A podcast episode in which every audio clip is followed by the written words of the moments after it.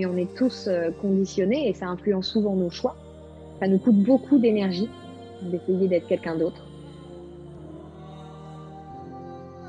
La tête, le mental, mais jamais euh, un endroit pour prendre des décisions. Le problème de notre monde, c'est que c'est le mental. On réfléchit notre vie au lieu de la vivre, au lieu de la sentir.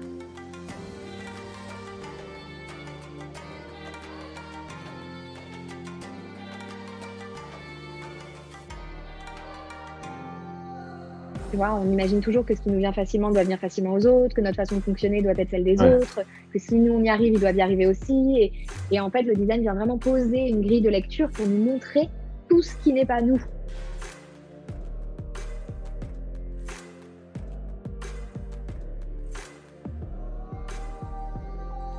Le but du, du Human Design, c'est en fait un système qui nous fournit des outils concrets, notamment euh, la stratégie et l'autorité, pour vivre une vie qui soit en alignement avec notre vraie nature. En aucun cas, c'est un outil qui est limitant.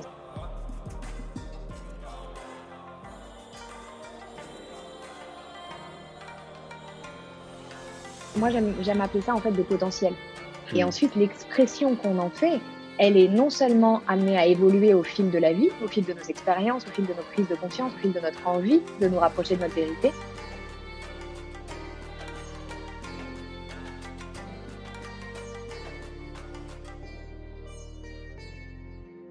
c'est ce qu'on est venu faire, en fait. Mhm. Se connaître. On a toute une vie pour le faire et plein d'outils et parfois pas besoin d'outils extérieurs. D'ailleurs, simplement, euh, simplement vivre et, vivre des expériences qui nous amènent à davantage de connaissance de soi.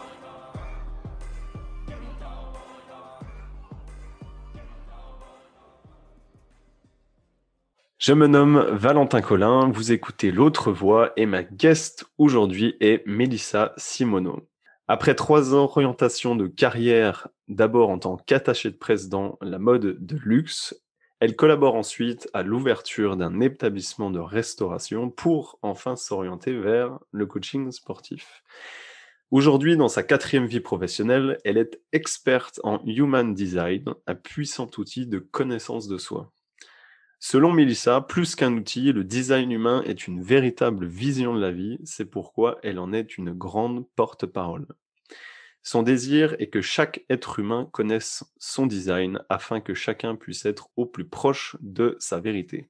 Melissa, bienvenue sur l'autre voie. Bonjour. Ravi de t'accueillir. Je suis ravie d'enregistrer avec toi. Merci de ton invitation.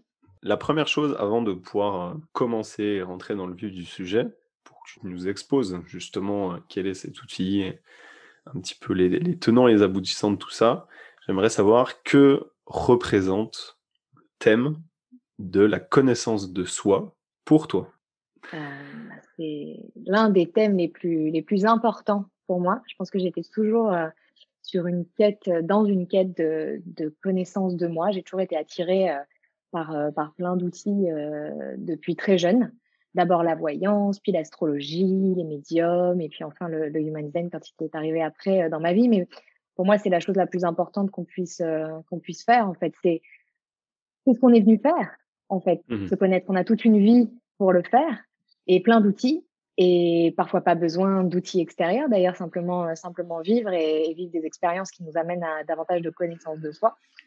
Et pour moi, ça revient à comprendre son, comprendre son fonctionnement, euh, la façon dont on est spécifiquement conçu pour percevoir le monde, mais surtout, ça nous mmh. rappelle euh, notre unicité. Pour moi, la connaissance de soi, ça revient aussi à notre unicité et à notre différence.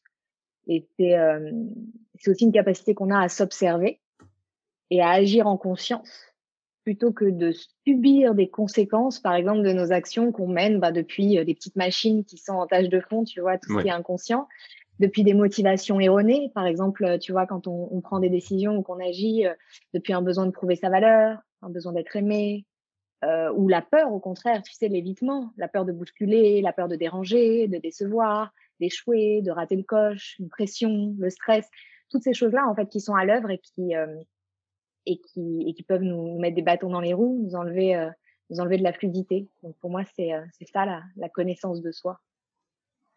Ok, très belle euh, du coup réponse. Euh, et du coup, je partage euh, justement, c'est aussi pour ça que, que je t'ai invité, que je partage beaucoup de points communs justement avec ta vision des choses. C'est toujours bien d'avoir on va dire, dans la bouche de quelqu'un d'autre, en tout cas ces, ces, propos-là, ça, ça enrichit vachement la conversation. Donc pour commencer, on va parler de beaucoup de choses pour que les auditeurs soient au plus proches de et comprennent au maximum ce qu'on qu'on puisse dire sur différents détails sur le, le, human design. Je vais mettre le lien dans la description pour pouvoir faire le schéma, donc pour pouvoir mhm. éditer votre schéma corporel, et vous allez comprendre en quoi ça consiste juste après, afin de pouvoir vous retrouver sur les éléments de réponse que Melissa va apporter. Soit vous le faites à la fin, soit vous le faites euh, juste avant, ça sera plus pertinent. Donc tout d'abord, comment a été conçu un petit peu cet outil du Human Design? Alors, il a une, il a une des origines euh, très intéressantes, assez euh, surprenantes. Peut-être ça va surprendre des gens qui, nous écoutent. Euh, donc, c'est un, outil qui est né en 1987, donc qui est très récent, et qui est un outil canalisé. Donc, pour les gens qui, ne savent pas ce que c'est, euh, une canalisation, c'est quand une personne reçoit des informations sous forme euh, de clairaudience, de clairvoyance, claire connaissance, claire sentience, plein de plein de choses, mais en tout cas qui veulent dire que ça vient mmh. d'autres niveaux de conscience. Et donc, pour la petite histoire, ça a été donc canalisé par un monsieur qui s'appelait Alan Krakauer, un Canadien euh, qui vivait à l'époque à Ibiza et qui un jour, en rentrant chez lui, a entendu une, euh, une voix qui lui a dit euh, on se met au travail. Et, euh, et ensuite, il s'est passé euh, sept jours, sept nuits pendant lesquels il a été entre guillemets bah, dépossédé de, de, son enveloppe physique et il a reçu bah, tout, tout, plein d'informations et notamment des informations, mais pas que, mais beaucoup d'informations sur bah, cet outil du Human Design. Mmh et ensuite, bah, il, a passé, euh, il a passé du temps à le formaliser, à, à, à, former des gens, à créer des logiciels et à le diffuser au monde. Et puis, il est décédé en 2010 et puis euh, d'autres personnes ont pris, ont pris sa suite et l'avaient prise de toute façon euh, à ce moment-là. Et donc, du coup, quel est le but justement de cet outil? C'est un outil, donc c'est un système qui regroupe d'autres systèmes. Hein. C'est le Human Design, ça prend ses origines dans euh, l'astrologie tropicale, la science des chakras, le I Ching chinois, euh, l'arbre de vie de la Kabbale, mais également une partie euh, scientifique avec euh, la génétique et la physique quantique. Donc déjà, c'est un regroupement de plusieurs autres sciences ou de plusieurs autres systèmes. L'idée, c'est que c'est un, donc un outil de connaissance de soi, euh, puisqu'on parle de ça aujourd'hui, qui est basé sur nos informations de naissance, donc notre date, notre lieu et notre heure de naissance, et qui va nous donner, en rentrant ces informations dans un logiciel dédié, donc ce que tu indiquais à l'instant, un schéma énergétique ou schéma corporel. Donc l'idée c'est jamais de le comprendre euh, du premier coup d'œil. Hein. C'est pas le c'est pas le principe. C'est euh, pour les personnes qui nous écoutent et qui vont l'éditer, c'est complètement euh, fou. Hein. Quand on, regarde ça pour la première fois, ça ressemble à une, silhouette. Il y a des formes géométriques, il y a des chiffres, il y a des couleurs, il y a des signes de, de planètes. Donc c'est là qu'on voit l'influence de l'astrologie notamment. Enfin en tout cas, l'idée, c'est pas de le comprendre soi-même, comme on n'est pas là forcément pour comprendre son thème astral quand on n'est pas initié. C'est comme toute finalement matière où bah, on va voir un expert qui, lui, pour le coup, est formé à ce sujet-là. Ouais, donc alors moi c'est toujours intéressant, hein, comme tu le disais, c'est une très très bonne initiative que les gens euh, aient leur schéma parce que euh, bah, notamment dans ce qu'on dit, euh, dans moi les informations que je diffuse sur sur mes réseaux sociaux, etc. Il faut toujours savoir ce qui s'applique à soi mais mmh ça ne nécessite pas d'être capable de comprendre le schéma. Donc pas d'affolement si c'est si c'est complètement fou quand on tombe dessus. Et donc le but du, du Human Design, c'est en fait un système qui nous fournit des outils concrets. Moi, c'est ça qui me qui m'a séduite particulièrement, notamment euh, la stratégie et l'autorité dont on pourra parler, pour vivre une vie qui soit en alignement avec notre vraie nature et ce qui est vraiment fait pour nous. Ça nous permet de prendre des bonnes décisions pour soi et notamment de se déconditionner, ça c'est un grand mot qu'on utilise en, en, human design, euh, se déconditionner des schémas internalisés depuis notre venue au monde qui impactent euh, bien notre fonctionnement et ont tendance souvent à nous éloigner de notre, de notre vraie nature. Donc ça permet de se connaître en profondeur, de comprendre comment on est conçu pour échanger avec la vie, comment on est conçu pour échanger avec les autres. Euh, ça nous donne des indications et bien sûr euh, comment on est fait pour utiliser notre énergie, pour cultiver des opportunités, pour prendre des décisions qui soient justes pour nous-mêmes pour communiquer. Ça met en évidence euh, nos zones plus fragiles, plus sensibles à l'énergie extérieure, plus influençables, mais également nos forces et atouts. On parle de bien-être avec le sommeil, le stress, éventuellement l'activité physique. Il y a des indicateurs sur tout ça. Il y a vraiment, c'est un outil qui est à la fois extrêmement riche et dense, et en même temps, les éléments les plus les plus puissants et les mmh. vrais éléments qui servent à s'aligner sont dans les fondations et dans les bases. Et souvent, euh, je remarque, enfin, en fait, le paradoxe du design, c'est que c'est tellement riche que soit des gens peut-être regardent ou s'intéressent et se perdent complètement en disant non, mais mmh. finalement, ça m'intéresse pas et se découragent parce qu'ils ont l'impression qu'il faut tout savoir. Ou alors, à l'inverse, d'autres personnes partent tellement en profondeur dans les détails sans même mmh. avoir exploré les bases. Et ça, c'est vraiment des choses auxquelles moi, j'essaie de sensibiliser les gens. Le design, aussi riche qu'il soit, et la plupart d'entre nous étant tellement dans une quête de dites-moi ma mission de vie, dites-moi ce pourquoi je suis fait, etc on va souvent tendance à, on va avoir souvent tendance à aller chercher trop loin dans les détails et à en oublier la mmh. magie de cet outil qui est dans sa simplicité. C'est ça justement que, j'aime dans ton approche, c'est aussi cette approche euh, pragmatique d'un outil qui va être plus axé énergétique. Et c'est de se dire bah, finalement comment je peux prendre ce qui existe pour pouvoir, et tu parles souvent de pouvoir incarner ça dans le quotidien, dans les choses les plus simples de la vie, et finalement bah, d'avoir un outil pratique plutôt que, euh, on va dire, théorique. Mmh et euh, justement, pour finir là-dessus, c'est de pouvoir se dire, bah, là, on va être dans l'être. Et dans le dernier épisode qui euh, sera publié quand ça, ça sera diffusé notre interview, on était dans le faire. Et donc, justement, j'aime bien cette complémentarité de ces deux approches. Du coup, on va rentrer un peu plus en profondeur sur en quoi ça consiste. Et finalement, ça va être la grille de lecture sur laquelle on va pouvoir euh, s'appuyer, donc sur différents types de profils, type énergétique, justement. Et je vais te laisser commencer à expliquer euh, aux personnes qui se reconnaîtront euh, en fonction de leur, leur type, voir si ça leur parle et voir la puissance justement de cet outil-là. Alors en effet, donc il y a plusieurs éléments qui sont qui sont bah, les bases dont je parlais. Donc on commence par le type énergétique quand on quand on débute en, design. Mmh il y a également donc le type vient avec une stratégie dont je vais parler quand je vais quand je vais présenter les types. Un autre élément qui est très important, c'est ce qu'on appelle l'autorité intérieure, qui concerne la prise de décision. Et ensuite, il y a le profil et il y a aussi l'exploration des centres des centres blancs euh, que l'on retrouve donc sur le schéma. C'est là où c'est intéressant de l'avoir euh, aussi. Et donc ça, c'est vraiment les éléments pour moi qui sont les plus importants à explorer pour les gens qui démarrent euh, et de pas essayer d'aller justement se perdre dans les détails sans avoir pris vraiment connaissance et surtout expérimenter avec ces éléments-là. Et donc au niveau, bah, le plus, le premier niveau de lecture, on distingue quatre grands types.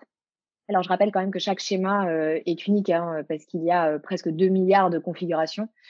Euh, alors bien sûr, euh, vous pouvez trouver des gens qui, auront un schéma très similaire au vôtre, ou alors même les, jumeaux, tu vois, les, jumeaux qui viennent au monde avec quelques minutes de décalage, en principe, ils ont, euh, ils ont un schéma identique. Mais vraiment, faut pas imaginer que le, design nous dit qui on va être, ce qu'on doit faire et quel métier on va exercer. Moi, j'aime appeler ça en fait des potentiels. Et mmh. ensuite, l'expression qu'on en fait, elle est non seulement amenée à évoluer au fil de la vie, au fil de nos expériences, au fil de nos prises de conscience, au fil de notre envie de nous rapprocher de notre vérité, euh, mais aussi, euh, mais aussi elle, euh, elle peut évoluer en fonction des, personnes. Donc, donc évidemment que même avec un schéma identique, on a des vies complètement différentes. ce serait juste comme un peu le, la graine qu'on sème, l'origine, la base, et après tout dépendra après de comment, dans quel terre, terreau on pourra la mettre et comment on pourrait l'arroser ou l'entretenir. Ouais, c'est une super analogie. Moi, j'adore les images. C'est une, euh, une super analogie, tout à fait. On peut, on peut tout à fait assimiler, euh, assimiler à ça. Mais au niveau, donc, au premier niveau de lecture, donc on, on, catégorise euh, la population en, en, quatre grands types. Et, et moi, j'invite toujours les gens à ne pas, à ne pas se formaliser si soit ils se reconnaissent pas dans, dans ce que je dis rapidement ou ce qu'ils peuvent lire sur le type parce qu'ensuite, on va vraiment plus en profondeur. Donc, on est bien obligé de démarrer quelque part. Moi, le type, je l'assimile toujours à un véhicule. Mmh. C'est ce que j'explique toujours en séance. Euh, c'est notre véhicule parce qu'on parle d'énergie. Et donc, comment euh, est-ce que je suis conçue pour exprimer, utiliser mon énergie dans le monde? Ça, c'est le type énergétique. Donc, est-ce que je suis une voiture? Est-ce que je suis une trottinette? Est-ce que je suis un avion? Est-ce que je suis un sous-marin? Évidemment qu'on sait que pour chaque catégorie que je viens d'énoncer, on peut creuser et on a des millions euh, de différents modèles, de différentes marques, mais on est bien obligé de partir de là c'est quand même ce qui est le plus important de savoir si je, si je conduis une voiture ou un sous-marin. Donc le type, c'est ça. Euh, donc les quatre grands types, on a une grande catégorie qui représente 70% de la population, avec dedans les générateurs et les manifesting générateurs qui appartiennent à un même groupe. Ensuite, on a les projecteurs, 20% de la population. On a les manifestors, 9%, et les réflecteurs, 1%. Donc on voyait déjà, pour les gens qui nous écoutent, qu'on est sur une division de la population euh, sur des, des, des, chiffres qui sont absolument euh, différents. Donc on n'a pas, euh, on n'a pas d'équilibre en fait entre tout ça. Donc on commence avec les générateurs? On va commencer effectivement avec ceux que tu as envie, je te fais plaisir. Donc les générateurs et manifesting générateurs, ce sont ceux qui, donc je vous rappelle, c'est 70% de la population. Hein. Donc c'est ceux qui ont vraiment accès à un puissant réservoir d'énergie longue durée. Et ce terme longue durée, il est super important euh, pour euh, bâtir, construire, créer, accomplir, travailler. Ce sont vraiment des travailleurs, des besogneux. C'est des gens qui ont besoin d'aller canaliser leur énergie dans le travail, dans les activités. C'est des personnes qui sont euh, magnétiques, plein d'énergie et quand ils font ce qu'ils aiment, ils sont faits pour se réveiller le matin avec un réservoir rempli à bloc.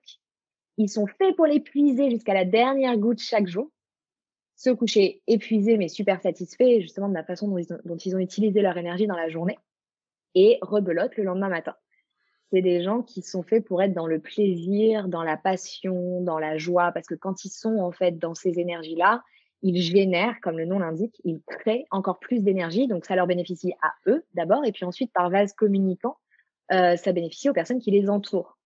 Et mm, en, collectif, en fait, c'est souvent des gens qui ont un, gros travail de déconditionnement à faire autour euh, des limites, euh, des limites personnelles sur leurs envies, sur leurs désirs, sur ce qu'ils veulent faire ou pas faire.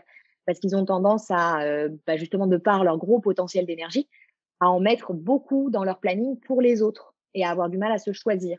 Et en fait, euh, bah, comme je le dis, euh, leur énergie, quand elle est sur une bonne vibration, quand ils font ce qu'ils aiment, quand ils sont dans le plaisir et dans la joie, ça bénéficie aux autres. Et à l'inverse, s'ils passent leur journée à faire des choses qui viennent depuis des obligations, des, du sacrifice pour les autres, parce qu'il faut, parce que je dois, en fait, c'est pas du tout la même qualité d'énergie qu'ils ont à leur disposition et qu'ils créent pour le reste du monde. La différence, alors déjà entre les deux, euh, dans les grandes lignes, entre le générateur et le manifesting générateur, c'est que le manifesting générateur est par nature bien plus multitâche que le générateur. Alors bien sûr, quand on creuse, on peut trouver des aspects dans le design de générateur qui vont aller expliquer des besoins de, nouveautés, etc. Mais quand on reste à l'échelle du type, le manifesting générateur est le vrai euh, multipassionné, euh, multipotentiel, qui a besoin de mettre son énergie dans plusieurs domaines à la fois et pour qui c'est sain. Et euh, ils ont tendance à aller au bout de ce qu'ils sont venus apprendre dans une activité plus rapidement donc, ils n'ont pas forcément un chemin qui est très linéaire. Ils passent plutôt d'une activité à l'autre, d'un point A au point F, on revient à C. Ça peut être perçu comme euh, dispersé. Ça peut être jugé d'ailleurs par eux-mêmes ou par les autres d'être éparpillé. Et en fait, c'est des gens à qui euh, le pire conseil qu'on puisse donner, c'est de choisir une seule voie et de s'y tenir parce que ça les coupe de leur nature, justement, qui a besoin de ce niveau de stimulation pour être épanoui. Alors que le générateur, ça va être euh, de façon générale une, une, énergie qui est plus focalisée, plus mmh. linéaire, plus en profondeur, plus autour de la maîtrise, tu vois. Les deux ont la même stratégie, puisque en fait, chaque type énergétique vient avec une stratégie. C'est comment je fais pour utiliser mon énergie, hein, tout simplement. Et pour tous les deux, donc leur stratégie, c'est de laisser la vie se présenter à eux et de se connecter à leur ressenti viscéral. Donc ça se passe dans le corps, parce que bon, c'est peut-être le moment pour moi de le, préciser. S'il y a bien quelque chose que nous apporte le, Human Design, c'est l'idée que la tête, le mental, n'est jamais euh, un endroit pour prendre des décisions. Le problème de notre monde, c'est que c'est le mental. On réfléchit notre vie au lieu de la vivre au lieu de la sentir. Et en fait, notre corps a accès à une connaissance qui est bien plus riche que celle que notre mental, bien, bien qu'il soit puissant, euh, puisse concevoir. On pourrait parler euh, de finalement d'un côté, le côté euh, conscient, qui va être plutôt le mental, ou avoir très peu d'informations finalement, on va dire de ressources disponibles, alors que tout ce qui va être de l'aspect de la sensation, de l'intuition, de l'inconscient, qui peut, qui est finalement logé dans le corps, eh ben, euh, va dire on va, avoir des informations qui va, nous va nous être envoyées. Justement, tu vas nous préciser euh, finalement la stratégie d'écoute, ce que j'ai noté sur euh, notre manière de pouvoir cultiver les opportunités, justement. Mmh. Alors c'est intéressant ce que tu dis, on fait une petite parenthèse entre le conscient et l'inconscient, c'est que justement le human design est assez, est assez précurseur dans le sens c'est très euh, unique en son genre comme outil parmi les tests de personnalité et tout ce qu'on veut qui existe parce que justement il vient mettre en lumière à la fois notre configuration consciente et notre configuration inconsciente. Et pour le coup, en design, on considère pas que le conscient serait mental et que l'inconscient serait dans le corps. D'accord. Parce qu'on voit qu'on a des circuits, euh, des circuits énergétiques absolument inconscients potentiellement dans notre mental, dans nos énergies intellectuelles. D'accord. Donc, euh, donc on fait pas cette différence-là, mais pour le coup, on va faire une différence surtout entre euh, nature et culture, tu vois, entre ce qui est vraiment nous Mhm. et ce qui est plutôt reçu de l'extérieur et qui peut nous influencer. Et quand on n'en a pas conscience justement, euh, ça peut être source de, de conditionnement négatif, parce que le conditionnement n'est pas toujours négatif. Euh, et parmi, et justement, nous, quand on fait la différence entre ce qui est conscient et inconscient, bah, tout ce qui est conscient, c'est des énergies sur lesquelles on a un petit peu plus de maîtrise. Et tout ce qui est inconscient, c'est des choses qui se passent un petit peu plus par surprise en nous, mais dont souvent, euh, bah, tu vois, notre entourage a plus conscience, eux. Mhm. Donc, c'est toujours très intéressant d'explorer avec des gens des aspects, et ça, je peux le faire en séance, tu vois, des aspects qui parfois leur parlent moins, euh, parce que justement, c'est inconscient. Alors après, en, en avançant dans la vie, ça nous parle quand même un peu plus, hein, parce que les expériences nous, nous le, nous le reflètent. Mais on a tout à fait euh, accès à des choses qu'on n'est pas en capacité vraiment d'explorer euh, avec simplement le, le conscient. Donc, c'est là aussi que ça positionne cet outil euh, sur. Ok. ça, ça donne une richesse, en fait, euh, de lecture. Ok, ouais, non, c'est hyper pertinent du coup ce que tu dis sur l'aspect euh, plutôt conditionnement et euh, on va dire ressources intérieures et du coup, non, ouais, c'est hyper intéressant de faire la différence, c'est complémentaire, ouais. Ok, donc je laisse coup, continuer. je on a fait une petite parenthèse, c'était intéressant, une petite parenthèse sur, le- sur la, la stratégie du générateur et du manifesting générateur. Donc, c'était pour dire qu'en fait, la tête n'est jamais, le mental n'est jamais un outil de prise de décision et que pour tout le monde, ça se passe euh, dans le corps, dans le ressenti, dans le sensoriel. Et en l'occurrence, pour les générateurs et manifesting générateurs, on est tous tellement éduqués à prendre le taureau par les cornes, poursuivre les opportunités, initier, avoir une idée et décider qu'il faut tout de suite qu'elle se matérialise dans la réalité. Et en fait, euh, ça, c'est vrai pour une minorité dans la population. Et ce n'est pas la bonne stratégie pour les générateurs et manifesting générateurs qui, eux, sont faits, bah, comme je le disais, laisser la vie se présenter sous toutes ses formes. Ça ne veut pas dire attendre qu'on les invite dans les opportunités, ça on le verra, c'est pour quelqu'un d'autre. Mais euh, se connecter à leur ressenti viscéral, donc ça se passe dans les tripes, ça se passe dans le ventre. Et en fonction de ce qu'ils ressentent à cet endroit-là face à ce qui se présente, ils, fait- ils savent s'ils sont attirés ou s'ils sont au contraire repoussés via du ressenti. Et en fait, l'idée, c'est que c'est pas du tout quelque chose qui est passif, c'est qu'ils sont en permanence en train d'utiliser leur énergie, mais simplement avant de passer à l'action, leur stratégie, c'est d'obtenir ce feu vert viscéral, ce beau intérieur, avant d'agir. Et au contraire, ce qui ne leur convient pas, c'est d'agir depuis ce qu'ils pensent, ce qu'ils croient devoir faire, faire des stratégies de vie dans 5 ans, dans 10 ans, où est-ce que je veux aller, parce que tout ça, c'est de l'ordre du mental, c'est de Mhm. l'ordre de la croyance, et ça n'est pas en réponse à quelque chose qui se présente à l'extérieur d'eux-mêmes. Ça marche. Et puis après, sur l'aspect décisionnaire, du coup, sur, euh, on va dire, le fait de, de, de reconnaître justement quelle est l'opportunité euh, juste qui Mhm. va être l'autorité intérieure, si je me souviens bien. Ouais. Ok. Exactement. Alors, les, les générateurs et les manifesting générateurs, ils ne peuvent en avoir que l'une ou l'autre. Ils en ont deux possibles. On a chacun une seule autorité intérieure. hein. Euh, ils peuvent être soit avoir une autorité, euh, c'est marqué sur le schéma justement sacrale, ou une autorité qu'on appelle plexus solaire émotionnel. Quand ils ont une autorité sacrale, justement, ça veut dire qu'ils peuvent se fier à leur ressenti viscéral sur le moment. Et c'est des gens qui sont faits pour prendre des décisions spontanées et impulsives. À l'inverse, pour tous les générateurs et manifesting générateurs qui ont une autorité émotionnelle, où il y a marqué aussi plexus solaire émotionnel, c'est des gens qui, ils ont aussi ce- cette sensation viscérale, bien sûr, mais eux, ils ne peuvent pas s'y fier pour les grosses décisions sur le moment, parce qu'ils sont en permanence en train de surfer des vagues émotionnelles qui vont changer leur perception de la réalité en fonction de s'ils sont plutôt en haut de la vague ou dans le creux de la vague. Et tout ça, euh, ça demande du temps pour arriver à de la clarté. Et donc, on conseille toujours à ces gens-là de dormir, euh, de dormir au moins une nuit sur une décision, et plutôt que de se précipiter, parce que euh, la, la sagesse et la clarté pour eux, la vérité émerge avec le temps. Donc d'un côté, on a des générateurs et manifesting générateurs à peu près moitié-moitié qui sont Mhm. faits pour être impulsifs, et on a toute une autre moitié qui sont faits pour se laisser plus de temps. Encore une fois, c'est jamais du temps pour aller réfléchir dans la tête ou analyser. C'est Mhm. pas là hein, que se situe l'autorité, mais c'est du temps pour être dans le ressenti et arriver à quelque chose de plus calme. Ni trop surexcité, ouais, c'est super, c'est une géniale opportunité, ou à l'inverse, euh, non, euh, j'ai pas envie, je suis déprimée, je vois tout en noir parce que je suis dans le bas de ma vague, Mhm. et arriver à quelque chose de plus neutre pour être, euh, pour éviter de regretter des décisions précipitées. Bah écoute, on peut, je pense, passer euh, au, de- On passe au au, projecteur? au projecteur. Allez. Ça marche. Donc les projecteurs, c'est 20% de la population. On n'est plus dans euh, cette énergie constante. Ça, c'est vraiment le mot-clé, cette durabilité de l'accès à l'énergie.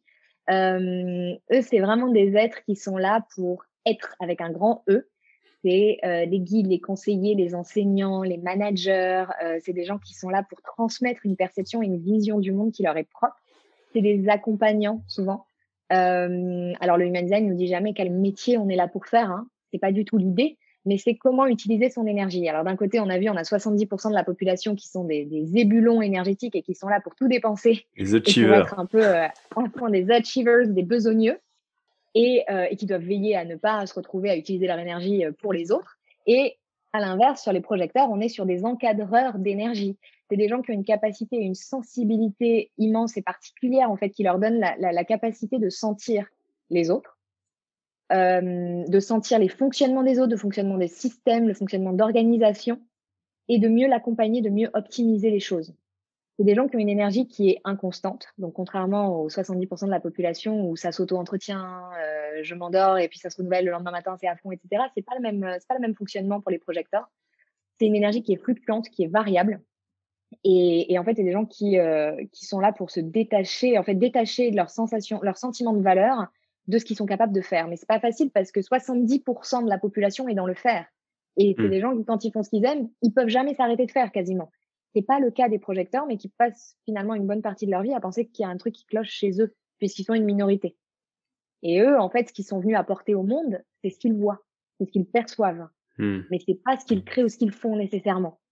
Et, et, et, en fait, le monde du travail, par exemple, est tellement homogénéisé. Tu vois, 40 heures par semaine, 5 jours sur 7, même plus que ça. Hmm. Euh, le week-end, même le monde de l'entrepreneuriat, tu vois, oh là là, on, on, est là à fond, on s'arrête jamais. C'est pas un fonctionnement de travail et d'utilisation d'énergie qui convient au projecteur. Et c'est justement là où faut, faut, bien que les personnes qui nous écoutent prennent conscience de ça, où on se dit, ben, on est 70% ben, de la population, à un moment donné, va avoir un mode de fonctionnement qui va être sur le faire, pour le coup. Et quand ben, on peut peut-être si vous vous retrouvez dans la description que dit Mélissa, bah, sur des choses où vous avez des énergies plus fluctuantes, et en fait, on ne se retrouve pas forcément dans ce, ce, côté de, d'accomplissement, et eh ben, on peut se sentir en marge, on peut éventuellement se comparer, et on verra ça euh, justement dans le débrief euh, mmh de tous les profils web. Mmh et en plus, c'est vraiment c'est 20% c'est une minorité mais c'est aussi euh, c'est assez nombreux tu vois donc on les retrouve partout et dans le monde du travail ils, ils, sont dans toutes les entreprises. Mmh et, et, moi j'en connais beaucoup que ce soit mes clients ou que ce soit dans ma vie personnelle et ils sont extrêmement sensibles au burn-out. Ils ont un mmh corps qui leur laisse pas euh, vraiment euh, vraiment de chance s'ils sont en train d'utiliser leur énergie à mauvais escient et en train d'essayer de fonctionner et d'être dans l'illusion d'être un super générateur ou super manifesting générateur à vouloir compenser, surcompenser.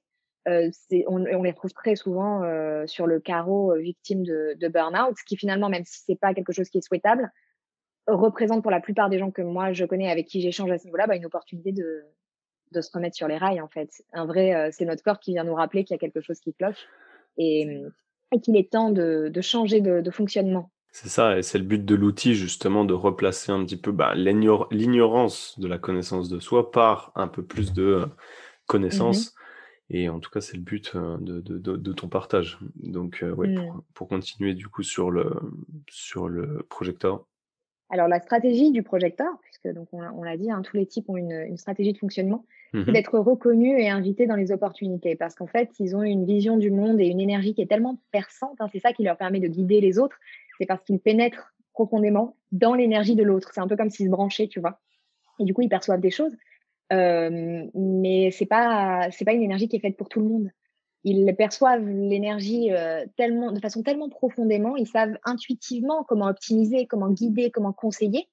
Mais en fait, pour aller justement réserver leur précieuse énergie pour les bonnes personnes, ceux qui doivent recevoir leurs conseils, ceux qui doivent recevoir leur accompagnement, leur énergie, ce qui marche en fait pour le projecteur, c'est d'attendre que ces personnes-là, désireuses de recevoir leur énergie, sous quelle que soit la forme, en mmh fonction de ce qu'ils font dans la vie, en fonction de si on parle de la vie perso, professionnelle, peu importe.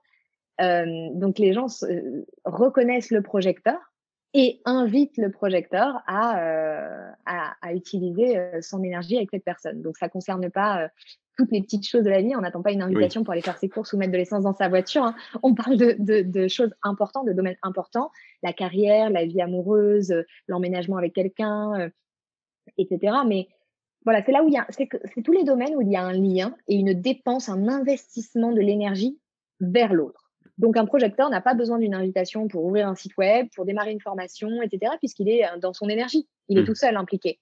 Dès lors que ça implique d'autres personnes et l'investissement de l'énergie et de la guidance du projecteur, c'est bien plus confortable d'attendre que les opportunités viennent directement à soi plutôt que d'être dans une bah, dans le démarchage, dans la prise d'initiative, dans le côté un peu pushy, tu vois. Mmh et justement, tu vas nous dire que bah là, pour les personnes qui nous écoutent, on va se dire ouais, mais du coup, je vais peut-être rester passif dans cette chose-là.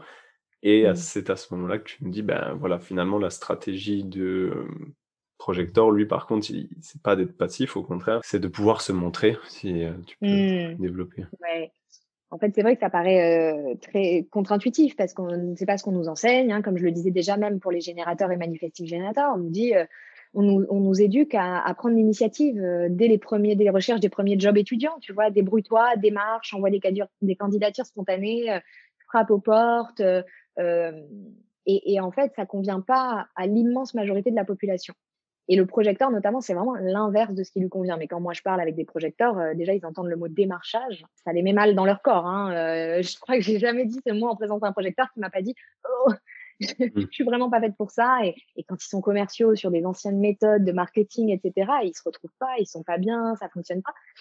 En réalité, l'idée c'est pas d'être passif et d'imaginer que caché dans ma cave, euh, les gens viendront par magie me trouver. Ça peut arriver, j'ai des anecdotes, mais euh, mais c'est pas le c'est pas le fonctionnement idéal parce que mmh.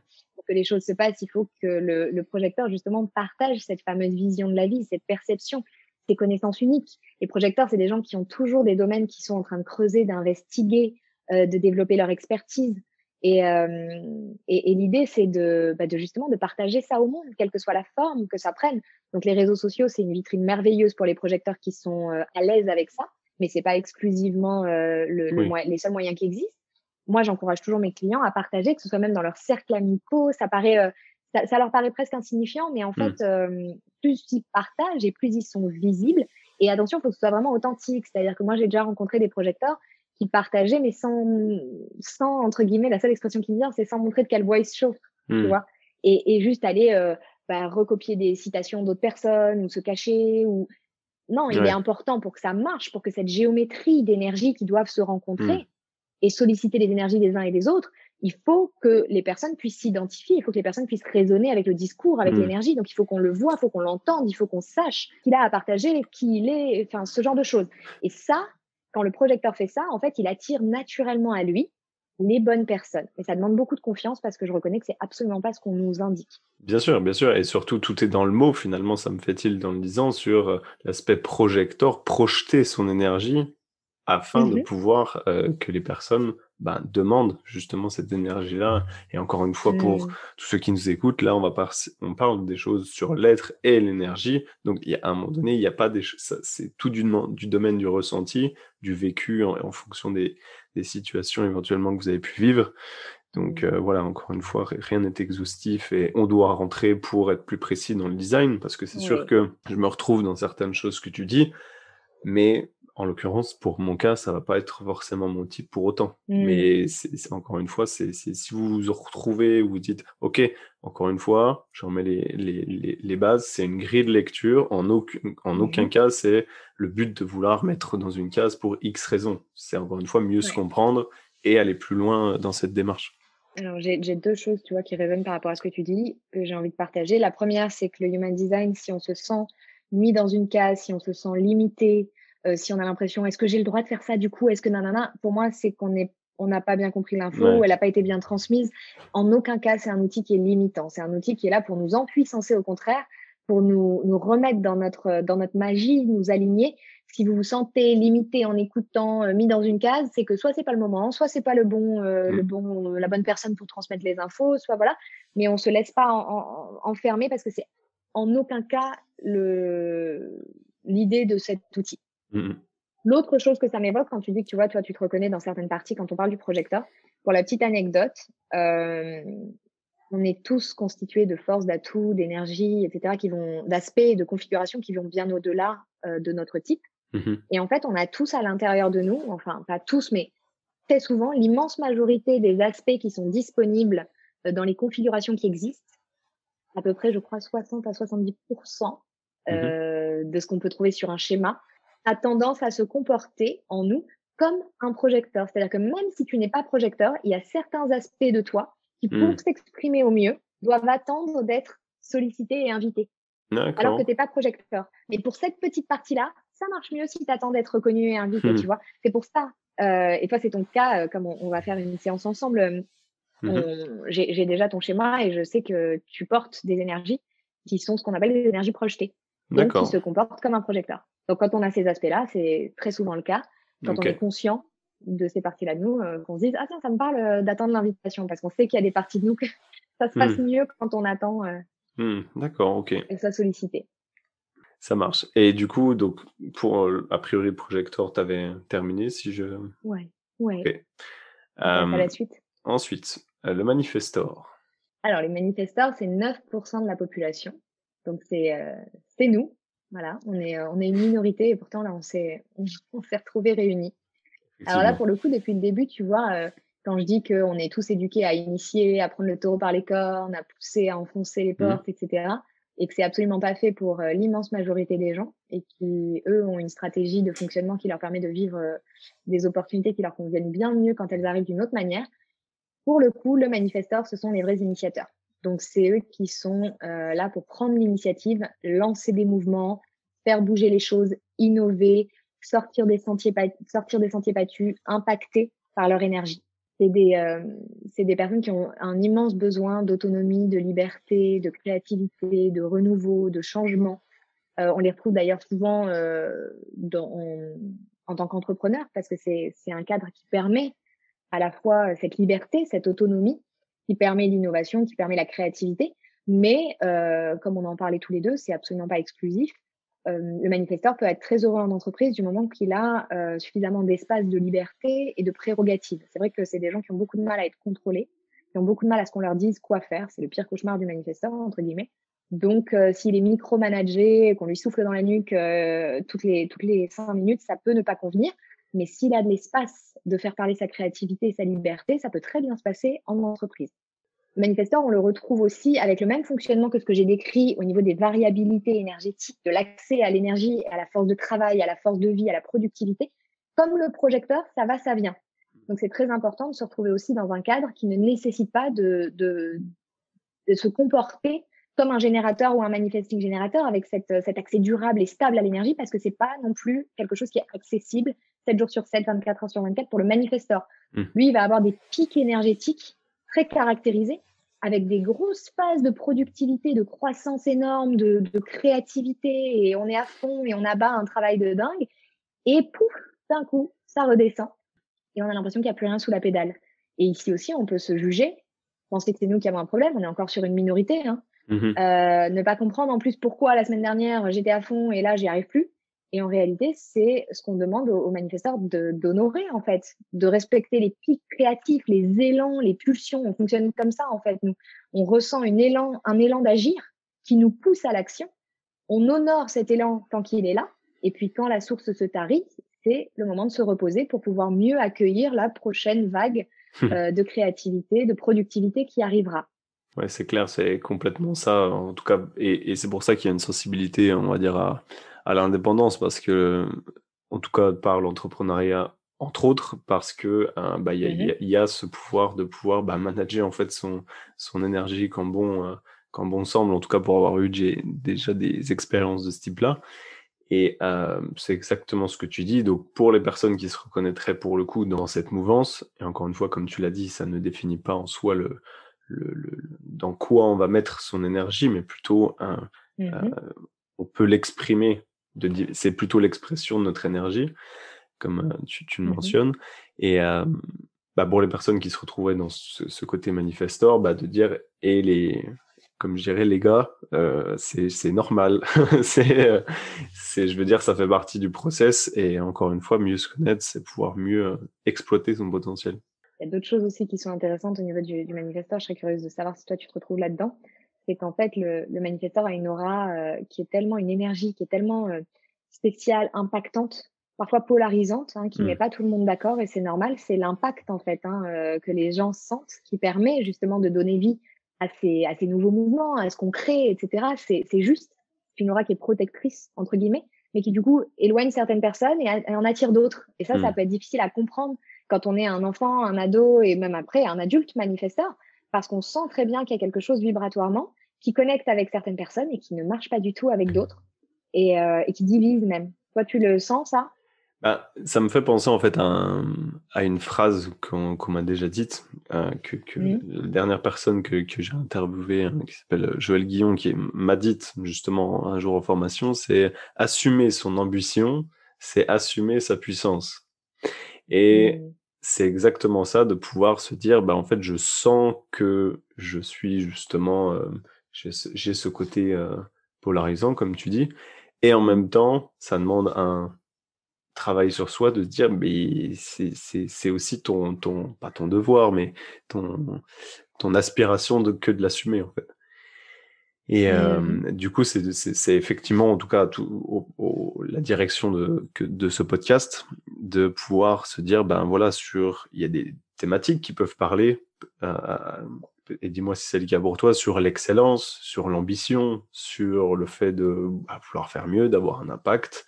Et euh, c'est vrai que de dire, euh, on peut vite avoir cette consonance à dire, bah effectivement, euh, vous voyez, ce que j'ai envie de réaliser, c'est, euh, on va dire, c'est conséquent et, et d'oser le dire, de dire, eh ben, en fait, j'ai envie de pouvoir impacter mon environnement, euh, on va dire, de manière très large, avec, Mhm. euh, avec mon service, avec mon produit, avec mon message, euh, etc. Et euh, bah, c'est vrai que de passer de cette étape de je, je, je le sens à je, je le fais, je l'assume et puis Mhm. suivez-moi si vous avez envie. Mhm. C'est vraiment Mhm. ça le, je trouve le cap à passer pour ce Ouais. public-là. En tout cas, là, je parlais de, de moi. Oui, non, non, mais c'est tout à fait ça. Le, le, le mot puissance, il est clé. Alors, on est tous, moi, je pars du principe qu'on est tous dans notre puissance et que plus on incarne euh, notre vérité et plus on fait briller notre puissance. Mais c'est vrai que d'un point de vue énergétique, quand je parle d'impact, euh, l'aura du manifesteur, il y a une puissance que justement les autres ressentent. Mm. Comme on parle d'énergie, on n'est on pas dans la personnalité, hein, on n'est même Mm. pas dans l'échange. C'est-à-dire qu'un manifesteur qui rentre dans une pièce, ça se sent. Et encore une fois, moi, j'en profite pour, pour parler d'un thème qui m'intéresse beaucoup, c'est qu'il y a des gens qui me disent, je me retrouve pas en tant que manifesteur, moi, j'ai pas une forte personnalité. Mhm. Mais je parle pas d'une personnalité bulldozer. Ouais. C'est pas ça. Il y a des, il y a des manifesteurs qui sont extrêmement doux, extrêmement euh, dans une énergie euh, yin, féminine, etc. Il faut pas s'imaginer qu'on parle de feu, qu'on parle de yang, qu'on parle d'agressivité. Ça peut. Moi particulièrement, en plus, quand on cumule à mon thème astral, moi, je me retrouve dans cette énergie assez masculine, assez feu, assez bulldozer. Et il se trouve que je suis manifesteur, mais c'est pas toujours le cas. Il y a des manifesteurs qui sont vraiment dans une énergie. Et pourtant, malgré cette douceur apparente, il y a un impact que les autres sentent et il y a une puissance. Et, euh, et justement, ça m'amène à la, à la stratégie. La stratégie du, du manifesteur, elle est double entre guillemets. Sa vraie stratégie, c'est de prendre l'initiative. Mais on a rajouté entre guillemets une stratégie artificielle pour que tout ça se passe mieux socialement, qui consiste à informer. Donc, ce qu'on trouve sur les sur les sites, les logiciels, etc., on voit informer. Mais moi, je préfère spécifier que la stratégie, ce qu'on est venu faire, c'est initier. Et pour que ça se passe bien, on informe avant de passer à l'action. Parce qu'en fait, justement, comme cette énergie, elle est très puissante, elle n'est pas faite pour tout le monde, elle bouscule, elle peut diviser. C'est tout à fait juste, c'est pas personnel, c'est bien fait, mais ça peut perturber.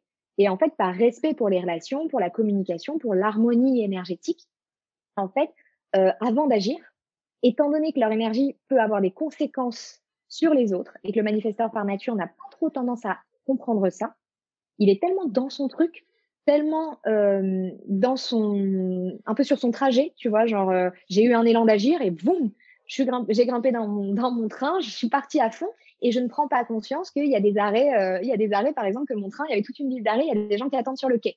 Ouais. Et en fait, informer, ça revient juste, c'est pas, et, et contrairement à ce que beaucoup de manifesteurs peuvent penser, ça n'est pas demander la permission. Parce que ça, c'est la grande peur du manifesteur, être contrôlé, être empêché.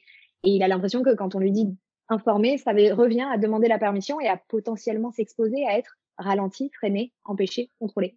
Mm. Alors que c'est pas ça. Ça revient simplement à partager, à tenir les personnes autour de soi dans la boucle. Je m'apprête à faire ça, je vais faire ça. Ça peut être tout aussi bête que, tu vois, toi, en tant que père de famille, euh, je rentre plus tard ce soir, euh, ah bah finalement j'ai oublié un truc, je m'en vais, je reviens. Le manifesteur, il est mmh. tellement indépendant, tellement autosuffisant dans sa puissance que toi, tu t'aperçois qu'il manque un truc dans le frigo, tu te casses, t'es déjà dans la voiture, tu as oublié de prévenir qui que ce soit. C'est une caricature, mais c'est vrai, en plus, ça arrive, hein, c'est archétypal du manifesteur. Et en fait, à toutes les échelles, que ce soit cette petite échelle de la course à faire ou bah, j'arrête mon boulot, ou je démarre autre chose, etc. Simplement prendre le temps de garder les personnes qu'on aime, les personnes qui sont autour de nous, les personnes qui peuvent être en fait potentiellement impactées mmh. par cette énergie-là, le résultat de ces actions. Et c'est une question de respect et surtout, ça permet de manifester en paix. Ce que cherche le manifesteur, c'est qu'on lui foute la paix. Et quand il informe, c'est ce qu'il reçoit. Mmh. Je sais que ça paraît pas intuitivement euh, logique, et pourtant c'est ce qui se passe. Et bah, ton expérience soit autour de l'informer. Euh. Oh bah moi je moi j'en rigole parce que je me retrouve évidemment dans plein de situations et plein de cas que j'ai déjà pu euh, pu faire et voilà c'est c'est je me suis rendu compte justement sur le fait d'informer que justement ça peut être aussi un, un, biais pour bah, les autres pour dire bah en fait si vous avez envie de venir je vous empêche pas. Au contraire c'est de pouvoir accompagner ce flot là ou en tout cas cet élan mmh de pouvoir euh, se dire bah en fait je, sais que factuellement y arriver tout seul et faire le, fameux self-made made euh, uh-huh, à un moment donné non. Ça ça va pas forcément être euh, possible dans ce sens là par contre, mmh euh, bah, de se dire, ben, en fait, moi, j'ai cette pulsion-là, j'ai cet élan et je vais le faire quoi qu'il arrive.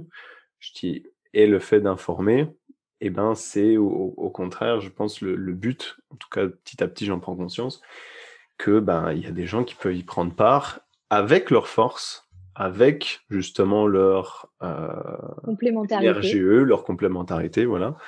Et, euh, et, du coup, ça en fait quelque chose de fort, du coup, parce que tout le monde va se retrouver mmh à euh, sa place, que ce soit dans une équipe, dans une entreprise, dans, euh, peu importe. Quoi. C'est tout à fait vrai, tu vois, c'est une très très bonne analyse. le manifesteur qui est réfractaire à informer parce qu'il a peur d'être empêché se prive en n'informant pas de rallier l'énergie. Parce que mmh. c'est aussi la mission du manifesteur. C'est un, une personne qui est là pour rallier l'énergie. Et en partageant ce que tu t'apprêtes à faire, comme tu dis justement, euh, tu permets aux personnes concernées, attirées, euh, eh bien de, de, participer et de t'apporter euh, justement une énergie au long cours. Peut-être que nous on n'a pas, tu vois.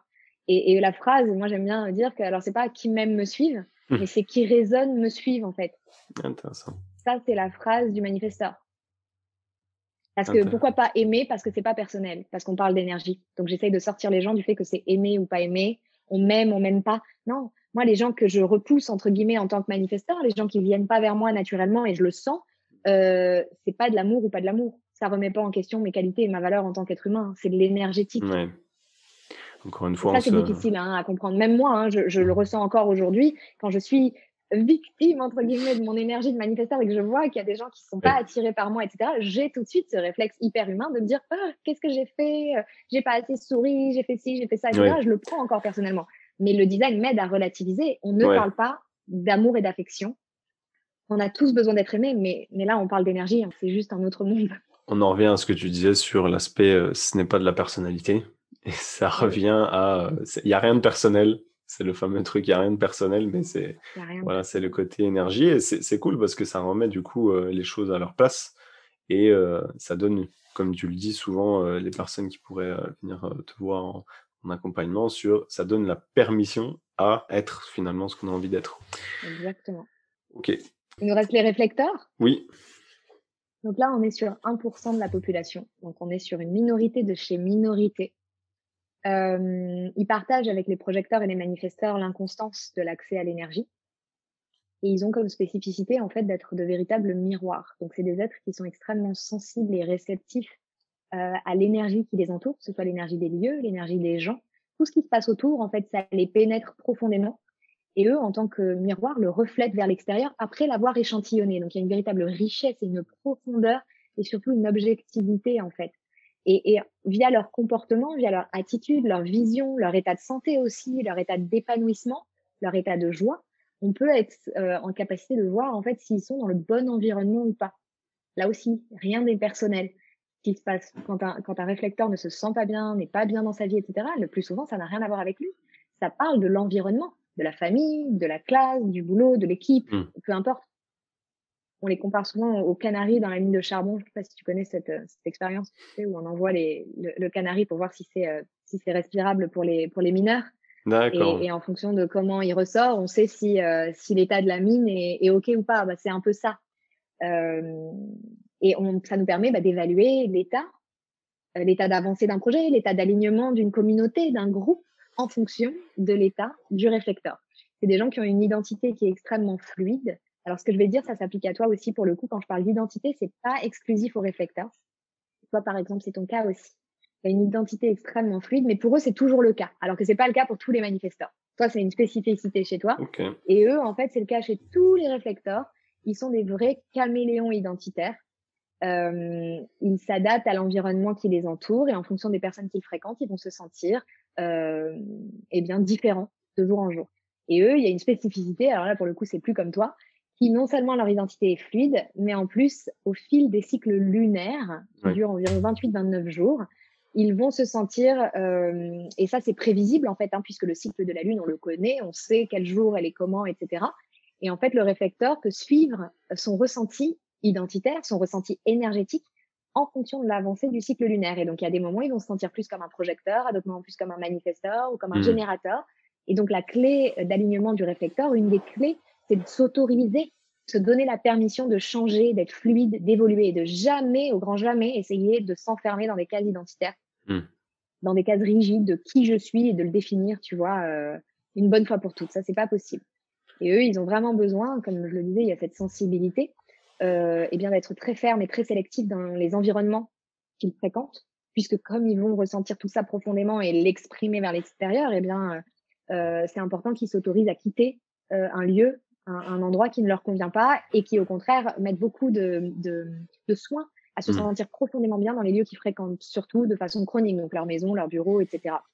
Et leur stratégie, c'est justement bah, lié à la Lune, c'est d'atteindre un cycle lunaire pour prendre des décisions importantes. Donc un cycle lunaire, c'est environ un mois. Et, euh, eh bien, c'est des gens qui ont un processus qui est extrêmement lent, qui n'est pas forcément facile à vivre dans la société tellement euh, société d'urgence et d'immédiateté dans laquelle on vit. Alors ça concerne bien sûr les décisions majeures, mais euh, ce qui se passe, c'est qu'au fil du mois, euh, eh bien leur, leur ressenti intérieur évolue en mmh. fonction des activations que la lune vient réveiller dans leur schéma, et ça les amène à plus de clarté dans leurs décisions. Et la précipitation, l'urgence, euh, se sentir euh, voilà pressé de décider, c'est vraiment le pire ennemi du réflecteur. Donc moi, je, je sais que tout ne peut pas, il y a beaucoup de décisions qui peuvent pas être repoussées sur un mois. Quand on cherche un appartement, quand on veut accepter un boulot, etc. Mais donc moi, je conseille euh, pas, pas enfermer les choses. Encore une fois, c'est pas fait pour nous limiter. Donc si un mois c'est pas possible, on se laisse un maximum de temps et on s'autorise euh, à rectifier une, une, décision si on a eu bah, peut-être qu'une semaine et que bah, quelques quelques semaines après on réalise qu'en fait ça colle pas eh bien on ne se flagelle pas et on s'autorise en fait. On comprend grâce à ça parce que c'est un processus qui est extrêmement rare mmh euh, qui paraît complètement dingue quand on en entend parler euh, nous. Mais pour le coup euh, eux se retrouvent énormément là-dedans en fait et sous de cette société tellement rapide euh, qui ne leur convient pas pour la prise de décision Ok. Et justement, euh, pour ajouter à ça, c'est finalement, et ça c'est pour tout, finalement, euh, les, les, les, profils énergétiques qui vont être finalement, les types, pardon, énergétiques qui vont être, mhm. bah, on adapte en fonction de soi la mise en pratique. Je parlerai pas de stratégie parce que sinon ça va un peu euh, influencer avec ce qu'on a déjà dit, mais mélanger les pinceaux. Voilà, sur, mais vraiment l'aspect comment au quotidien je vais mettre en pratique ça. Est-ce que du coup, tu avais terminé avec le réflecteur ou pas? Ouais, ouais, ouais. Justement, du coup, je voulais rebondir par rapport à ce que je disais, le côté euh, mise en pratique. Il y a un post justement mmh. euh, qui, qui m'a grandement parlé sur euh, ton compte Instagram qui était mmh le moyen de diffuser son message. Évidemment, ça, ça me parle moi aujourd'hui sur l'aspect plutôt marketing de la chose, son positionnement et mmh bah, finalement de voir dans les choses vraiment les plus pratique euh, à mettre en place, bah, finalement, comment, euh, quelle, quelle, posture je vais adapter par rapport à, à, certaines choses. Également, finalement, moi, ce que, ce que ça m'apporte, tout ce que ce, cet aspect du, du human design, ça va être au-delà de la connaissance de soi, c'est de finalement dire tout le monde à sa place. Faut-il encore la connaître et déjà la chercher? Pour pouvoir euh, la trouver. Et oui. Quels seraient, toi, du coup, les, ou plutôt la question, ça serait quels sont les enjeux? Qu'est-ce que ça pourrait apporter de connaître son design aujourd'hui et l'importance qu'il a à le connaître? Euh, eh bien, euh, bah, ce qu'on évoque en fait depuis le début, cette notion de fonctionnement, cette notion d'unicité. Connaître son design, c'est le, meilleur outil pour mmh. pouvoir se respecter. Enfin, en tout cas, c'est le meilleur outil que moi j'ai trouvé parce qu'il regroupe à la fois des informations qui sont d'une précision rare. Et pour le mmh. coup, je me suis intéressée quand même à pas mal d'outils de, d'outils de, connaissance de soi. Des, des, informations qui sont à la fois accessibles de notre conscient, des informations qui sont plus inconscientes, euh, auxquelles on n'aurait pas accès, par exemple, si on répond à un test de personnalité, puisqu'on répond avec son conscient. Et, euh, et, donc, toute cette richesse permet justement, bah, via toutes ces informations, et pour moi, la clé, c'est surtout les informations, ça nous, ça nous donne en termes de prise de décision, hein, parce que c'est vraiment la soupape, c'est la fondation euh, principale du human design, c'est prendre des décisions ajustées qui respectent, qui respectent notre mécanique énergétique, qui mmh. respectent notre fonctionnement naturel, de manière à vivre avec plus d'aisance, plus de fluidité. Ça permet euh, de savoir euh, cultiver, recevoir, reconnaître, justement grâce à l'autorité, les bonnes opportunités. Parce que notre mental, il peut considérer que quelque chose qui se présente est une bonne opportunité mais notre corps nous donnera euh, une indication totalement différente. Mais si on n'est pas capable de savoir qu'un nœud dans le ventre, par exemple, pour un générateur ou un manifesting générateur, c'est un grand nom mmh. et que c'est forcément quelque chose qui, vers lequel il ne faut pas aller, si on ne sait pas, c'est très facile de suivre la tête. C'est tellement mmh. puissant. Et c'est tellement ce qu'on nous indique depuis notre naissance. Donc non seulement il faut savoir cultiver les opportunités, et on l'a vu déjà rapidement avec l'équipe, on n'est pas du tout fait pour les cultiver de la même manière, mmh. mais ensuite, quand elles sont devant nous, qu'elles sont créées, il faut être capable euh, de, de, reconnaître celles qui nous conviennent ou pas. Ça permet de se détacher des attentes et des pressions sociales que l'on subit tous, hein, euh, quelle que soit notre famille d'origine, quel que soit euh, certains plus que d'autres, mais on est tous euh, conditionnés et ça influence souvent nos choix. Ça nous coûte beaucoup d'énergie d'essayer d'être quelqu'un d'autre. Pour avoir essayé, je, le, je parle en connaissance. ça permet, euh, c'est un outil qui est extrêmement puissant aussi en termes de, de relations relations amoureuses, familiales, amicales, professionnelles. Mm. Euh, moi, j'en parle très très souvent euh, en séance ou sur les réseaux, enfin dès que j'en ai l'occasion. C'est que ouais, c'est la base de connaître son design mm. et non seulement de le connaître, mais de le mettre en pratique. Parce que ça, je le répéterai jamais assez. Connaître le design intellectuellement n'a absolument aucun intérêt pour s'aligner. C'est juste très stimulant pour le mental, comme d'apprendre un, l'histoire ou, ou ouais. sais rien. Mais ça ne simplement lire sur son design, simplement euh, écouter des podcasts, etc. Ouais. c'est pas mis en pratique, ça n'a aucun, aucun enjeu euh, pour, pour, pour, la vie, euh, pour mieux se sentir en fait, hein, vraiment. Bien sûr, ça part de soi et que donc connaître et expérimenter avec son propre design, mais que je parle toujours aux gens de l'importance d'aller à la rencontre de tout ce qui n'est pas soi. Parce qu'en fait, euh, il existe des tas de choses que l'on ne peut pas imaginer et l'être humain par nature est très souvent euh, anthropocentré. Tu vois, on imagine toujours que ce qui nous vient facilement doit venir facilement aux autres, que notre façon de fonctionner doit être celle des autres, que si nous on y arrive, ils doivent y arriver aussi. Et, et, en fait, le design vient vraiment poser une grille de lecture pour nous montrer tout ce qui n'est pas nous. Et je trouve en ça que c'est un outil de tolérance euh, et d'harmonisation des relations qui est juste euh, inégalé à mes yeux. Ok.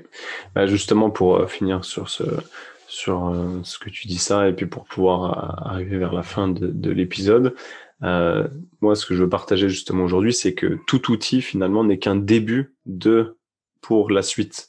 C'est comme à un moment donné un minimum de théorie. Enfin, on ne peut pas faire l'économie d'un minimum de théorie pour après arriver sur l'aspect pratique. Et encore une fois, moi, j'appuie ce que tu dis sur l'aspect. Euh, euh, on se rend pas compte, mais à quel point finalement, ça, au début, c'est l'aspect, d'accord, connaissance théorique et intellectuelle. Et pour aller plus loin, justement, on, verra ensemble que de se faire accompagner, c'est quelque chose euh, bah, d'essentiel, tout simplement, pour se dire, oh, d'accord, mais maintenant, au quotidien, comment je vais faire et être, on va dire, pratico-pratique.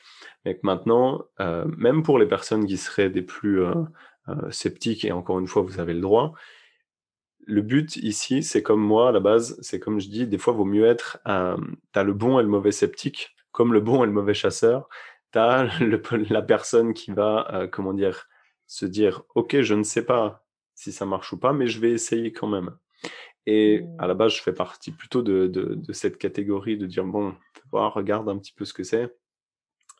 Et en fait, de me dire, peu importe, euh, par exemple, cet outil-là, je me suis dit, ça parle tellement, ça va tellement loin dans le détail et ça parle tellement de moi sur la description, je me dis que factuellement, à un moment donné, il y a une vérité. C'est pas parce que je connais pas forcément tous les, les, ressorts, on va dire, de sa, de, de, sa construction que forcément, donc prenez ce que vous avez à prendre et que dans un être complet, l'énergie fait partie intégrante justement d'un être humain et qu'on le veuille ou non, ou qu'on ait conscience ou non au passage, et que, euh, et que voilà, il y, a des choses après que j'essaye de pouvoir ramener autant le faire que l'être, que euh, l'acheter euh, scientifique, que d'autres peut-être plus spirituels, mais quand bien même, voilà, c'est de faire, de réunir un peu l'être complet et finalement de pouvoir se déconditionner pour incarner, comme tu le dis, j'aime bien un peu plus sa vérité. J'adore ce que tu dis sur, le, scepticisme naturel. C'est vrai qu'on n'est pas tous câblés pareil à ce niveau-là, sur la méfiance naturelle, l'attrait pour le rationnel, etc. Et, en fait, moi, j'en croise pas tant que ça. C'est vrai que les gens qui viennent à moi et qui réservent une séance sont forcément intéressés déjà, hein, le, gros, effet. mais j'ai quand même des gens sceptiques. Et, c'est vrai que moi, je, parle souvent, c'est vrai que moi-même, la première, trouve que les conditions d'arrivée du design sont particulièrement curieuses. Enfin, je veux dire, quand on parle de quelque chose de canalisé, c'est pas des choses dont on a l'habitude, c'est pas des choses qui sont euh, normales pour nous dans ce monde très rationnel, très logique, très cerveau gauche, explicable. Et, euh, et en réalité, euh, ce que j'invite les gens à se, à se dire, c'est surtout, c'est exactement ce que tu dis, d'être un bon sceptique si on est sceptique. Euh, de pas prendre les choses pour argent comptant, c'est pas c'est pas négatif. Et d'ailleurs, il y, y a, beaucoup d'énergie dans le dans le design où on observe des gens qui sont faits pour fonctionner comme ça. Donc, on n'est mmh. absolument pas en train de dire de, de changer ça. Il y a un scepticisme qui est bien, qui est là pour douter de l'information. En revanche, euh, moi, ma question, c'est pas est-ce que c'est vrai? Est-ce qu'il avait pris des trucs quand il a entendu sa voix? Est-ce que non, mais probablement, tu vois. Enfin, je veux dire, il y a un moment, euh, voilà. Mais, mmh. mais moi, je suis pour hein, les expansions de conscience, il y a pas de problème. Mais la question, c'est pas là. C'est la question, c'est est-ce que ça me parle? Exactement. La question, c'est est-ce que ça m'aide? La question, c'est est-ce que je l'applique et je me sens mieux? Mmh Et finalement, est-ce que peut-être il était dans un trip? J'en sais rien, peut-être. Mais en attendant, moi, je suis désolée à ma petite échelle, parce que j'ai pas non plus des dizaines d'années d'expérience avec cet outil, contrairement à certains de mes formateurs, on est tous d'accord pour constater la précision, la justesse. ça. Incroyable de cet outil qui du coup moi me fait oublier euh, est-ce que vraiment il avait pris un truc? Est-ce que vraiment oui voilà c'est ça. tu vois je sais pas. Qu'est-ce que ça peut faire? On a tellement d'autres trucs à découvrir. Est-ce que ça m'aide? Moi c'est la vraie question en fait et moi, ça m'aide et ça aide mes clients et ça aide les gens avec qui, euh, avec qui j'en parle et ça aide des gens qui, qui travaillent et qui, et qui l'utilisent depuis des dizaines d'années. Donc, moi, ça me va. Et, et, pour finir à ce sujet-là, comme on dit, des fois, est-ce qu'on on connaît toute la mécanique d'une voiture pour pouvoir la conduire? Il me semble pas. Donc. Euh... Exactement. Ok. Justement, quelle est ta vision de l'avenir par rapport à la diffusion de cet outil? Mmh. Alors moi, je suis hyper, euh, hyper enthousiasmée, hyper euh, optimiste par rapport à ce qui se passe. Tu vois, moi, je partage euh, publiquement sur les réseaux depuis un an et demi seulement. avant ça, j'étais plus en bouche à oreille, etc. Et, déjà, rien qu'à l'échelle, ma petite échelle de partage sur, sur particulièrement Instagram, hein, c'est mon réseau de prédilection, en fait, un monde s'est passé pendant ces 18 mois, un monde. C'est-à-dire mmh. que je parlais à un mur, alors j'avais pas d'audience, c'est vrai, le temps que ça se construise, etc. Mais je parlais à un mur, personne ne savait de quoi je parlais. Les gens arrivaient euh, parce qu'ils avaient vu de la lumière, ils atterrissaient sur mon compte, mais n'avaient jamais entendu parler du human design. Et là, maintenant, on est passé, tu vois, ça tombe bien, au jour où on enregistre. Hier, j'étais sur un poste euh, d'une personne qui fait euh, de la méditation. Bon, elle est un peu dans ce milieu-là, attention, hein, on n'est pas allé chez, chez quelqu'un qui fait décoller des fusées. On est dans ce milieu-là, mais euh, dans sa présentation à ses nouveaux followers, c'était euh, voilà, je suis machine, etc.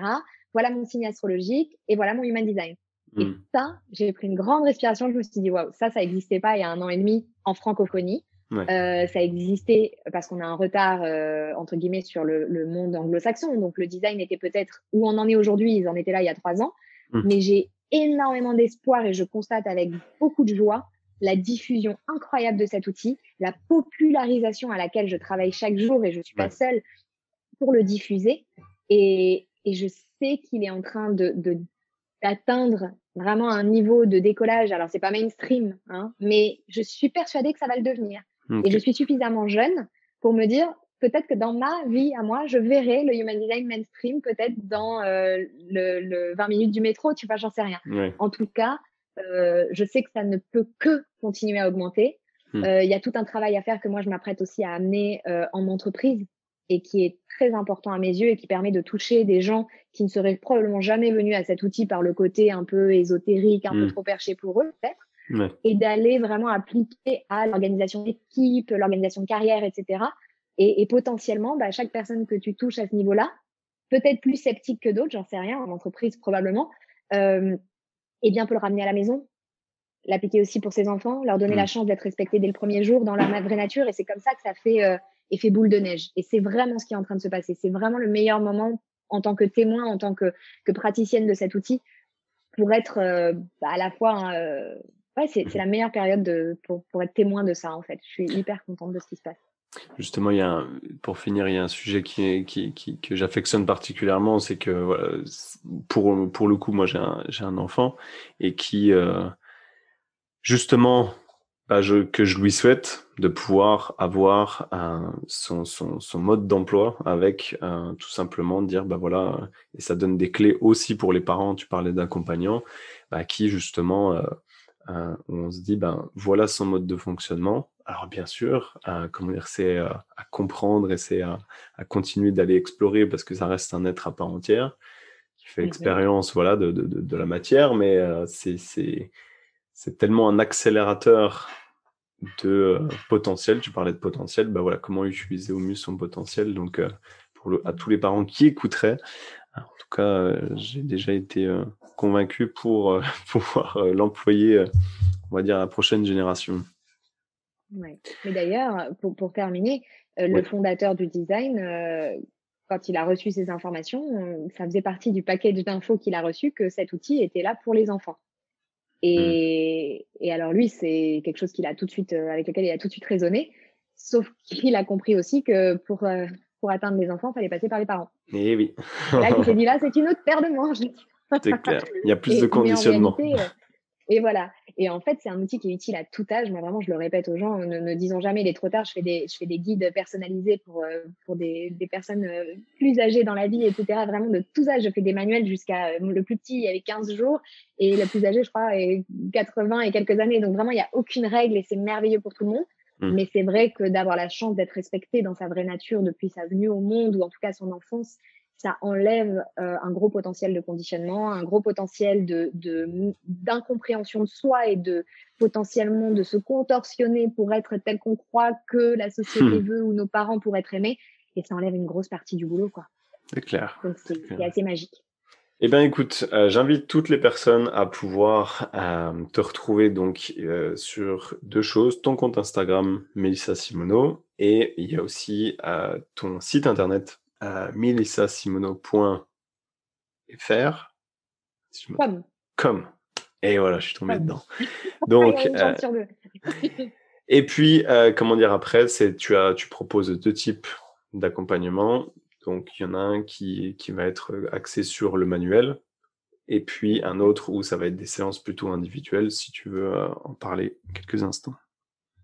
Alors, le manuel, c'est euh, pour moi, alors je suis biaisée, mais c'est le meilleur moyen de, démarrer, entre guillemets. Alors, il n'y a pas de règle, hein. il y a des gens qui démarrent avec la séance, et puis les deux offres euh, existent euh, vraiment séparément. Donc, il n'y a absolument pas besoin de faire les deux, bien que beaucoup de mes clients fassent les deux.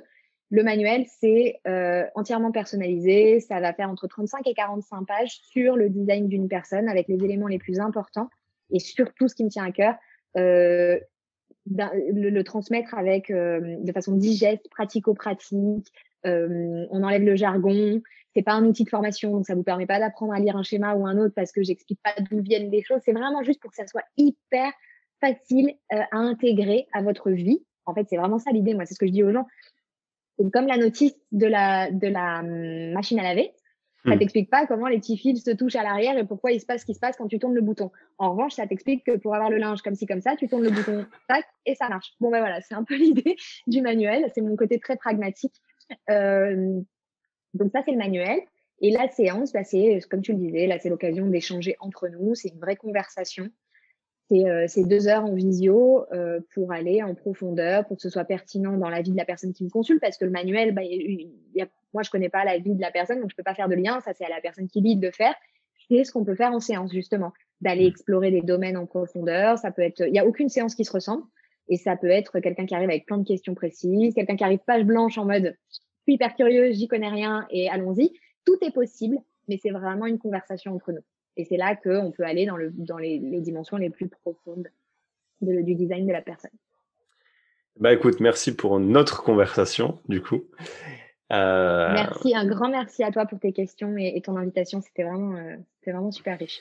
Eh ben écoute, avec plaisir. Et puis, euh, bah écoute, je dis euh, à tous ceux qui veulent aller en savoir plus, allez regarder le travail de Melissa, parce que pour le coup, c'est selon moi une grande porte-parole qui a un beau message à faire passer. Et sinon, à tout le monde, je vous dis au prochain épisode.